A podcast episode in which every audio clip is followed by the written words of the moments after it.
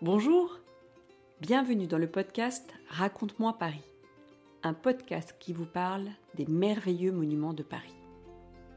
Aujourd'hui, je vous emmène à la Samaritaine, ce grand magasin qui se trouve le long de la Seine, tout proche du Louvre, et qui a réouvert récemment après 15 années de fermeture. Comment ça un magasin peut être un monument? Eh oui, sachez que la Samaritaine a été inscrite au monument historique de Paris. Et si on prend la définition d'un monument, c'est un ouvrage d'architecture remarquable d'un point de vue esthétique ou historique. Et c'est le cas de la Samaritaine. Venez, je vais vous expliquer. Le fondateur de la Samaritaine s'appelait Ernest Cognac. Lorsqu'il était jeune, il ne se destinait pas du tout être commerçant. Il a grandi à l'île de Ré et se voyait plutôt marin. Mais lorsque son père meurt, il n'a que 12 ans et très vite, il va falloir qu'il gagne sa vie. Il décida de venir à Paris et s'installa pour travailler sur le pont Neuf où il vendait des tissus. Il était plutôt bon vendeur et son commerce en plein air fonctionnait bien. Dès qu'il le put, il décida de louer à proximité du pont Neuf un petit local. Nous voici en 1870. La France a vécu la défaite contre la Prusse, mais le pays fait preuve de dynamisme, et Ernest Cognac suit cette dynamique. Il rencontra Marie-Louise Jay, une des premières vendeuses du magasin Le Bon Marché, et ils se marièrent. C'est ensemble qu'ils développèrent la Samaritaine. Si le couple avait le sens du commerce, il leur fallait un architecte pour construire leur premier grand magasin qui correspondrait à leurs ambitions. Ils choisirent Franz Jourdain, qui avait déjà réfléchi à la conception du grand magasin idéal. En effet, il avait écrit un projet qu'il avait donné à l'écrivain Émile Zola. Cet écrivain s'en inspira pour son livre Au bonheur des dames, un livre qui raconte l'arrivée de ces grands magasins au cœur de la vie parisienne. Le bon marché ayant ouvert en 1852 et le printemps quelques années plus tard. Avant cela, il existait environ 70 passages couverts dans Paris qui s'apparentaient aux premières galeries marchandes ou commerciales. Ces passages existent toujours aujourd'hui. Il y en a une vingtaine et ils sont très beaux à voir. Je te conseille en particulier la galerie Vivienne ou le passage des panoramas. Lorsque Franz Jourdain se met à travailler sur la conception de la Samaritaine, nous sommes maintenant au début du XXe siècle. La tour Eiffel existe déjà et c'est la mode des constructions en fer. Mais le fer est souvent utilisé pour la structure, puis caché sous de la pierre. Franz Jourdain décide, lui, de montrer cette structure en fer qui va apporter de la légèreté au bâtiment et permettre ainsi l'apparition de grandes vitres et une grande verrière pouvant faire passer la lumière. L'architecte estimait également que la Samaritaine devait attirer le regard de l'extérieur pour faire venir les clients. Il fut un des ambassadeurs d'un nouvel art, l'art nouveau, qui mettait en avant des ornements, des décorations florales et des couleurs vives. C'est aussi à ce moment-là que la couleur apparaît dans l'imprimerie. Dans Paris se multiplient les affiches illustrées et en couleur. Et Franz Jourdain décide de colorer Paris à sa manière.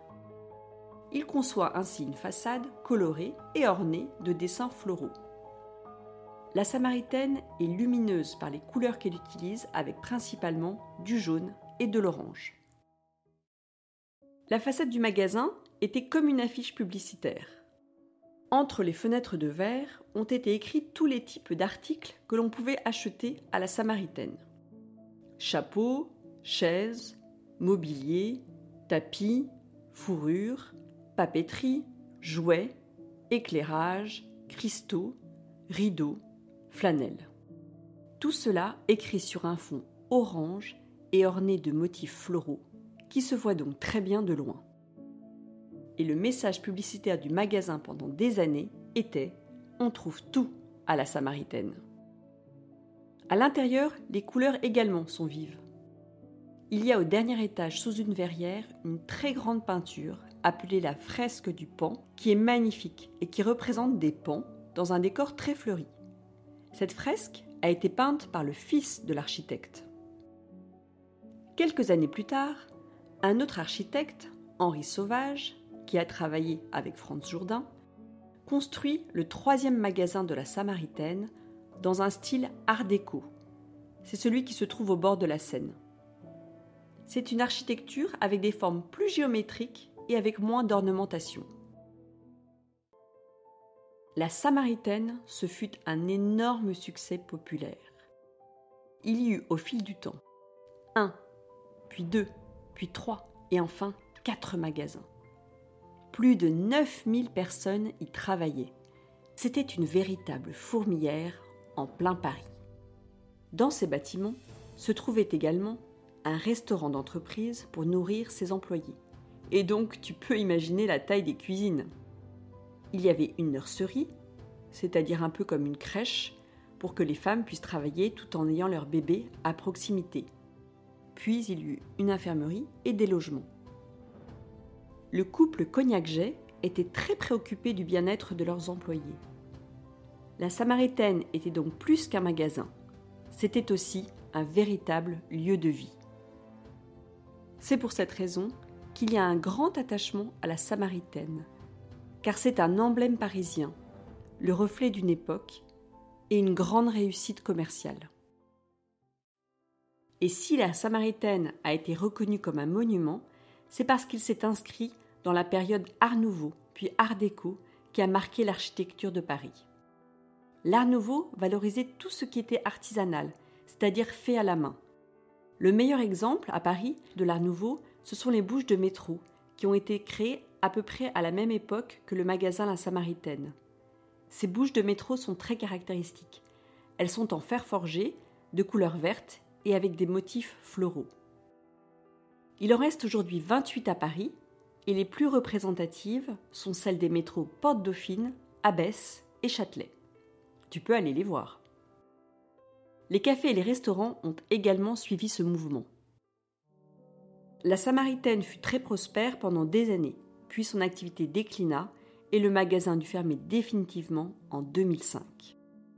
Il a été racheté par un grand groupe de luxe fit de nombreux travaux. Et pour restaurer ce magasin, il fallut faire appel à des artisans qui savaient respecter le travail qui avait été fait cent ans auparavant. Et d'où vient ce nom, la Samaritaine? C'est Ernest Cognac qui décida d'appeler son magasin ainsi, en souvenir de ses débuts sur le pont Neuf. Car c'est sous ce pont que le roi Henri IV avait fait installer la première pompe qui allait alimenter en eau le Louvre et les Tuileries. Cette pompe s'appelait la Samaritaine, en référence à une scène de la Bible chrétienne dans laquelle Jésus demanda à boire à une femme qu'on appelait la Samaritaine car elle venait de Samarie, une région d'Israël. Après 15 ans de fermeture et de travaux, la Samaritaine a réouvert ses portes en 2021. Tu peux y aller et observer le grand escalier historique en fer conçu par Franz Jourdain tu peux aussi admirer la magnifique verrière qui abrite la fresque des pans peinte par Francis Jourdain et qui a été entièrement restaurée. Dans le magasin, tu peux voir aussi la structure de fer et ses ornements floraux caractéristiques de l'Art nouveau. Lors de son inauguration en 2021, le président Emmanuel Macron était présent, comme pour accentuer la valeur historique du lieu. Néanmoins, si le souhait premier du couple Cognac-Jet était de faire de la Samaritaine un lieu populaire, ce n'est plus du tout le cas aujourd'hui, puisque le magasin propose principalement des marques de luxe. C'est d'ailleurs assez amusant de voir la différence entre la façade historique qui a été conservée avec tous ces mots écrits pour attirer les clients comme moquette ou éclairage ou ménage, et les articles de luxe que l'on trouve en réalité à l'intérieur du magasin. Cette façade est donc toujours très visible et continue de faire de la Samaritaine un lieu unique dans Paris, un véritable monument de la capitale. J'espère que cet épisode t'a plu et t'a donné envie d'en savoir plus sur l'art nouveau et l'art déco. Je mets dans les notes de l'épisode des exemples de lieux art déco et art nouveau que tu pourras aller voir et je les mets aussi sur le site raconte-moi-paris.com. À bientôt! Si vous avez aimé ce podcast, merci de le soutenir en lui mettant des étoiles et en lui mettant un commentaire, en particulier sur Apple Podcast. Merci beaucoup.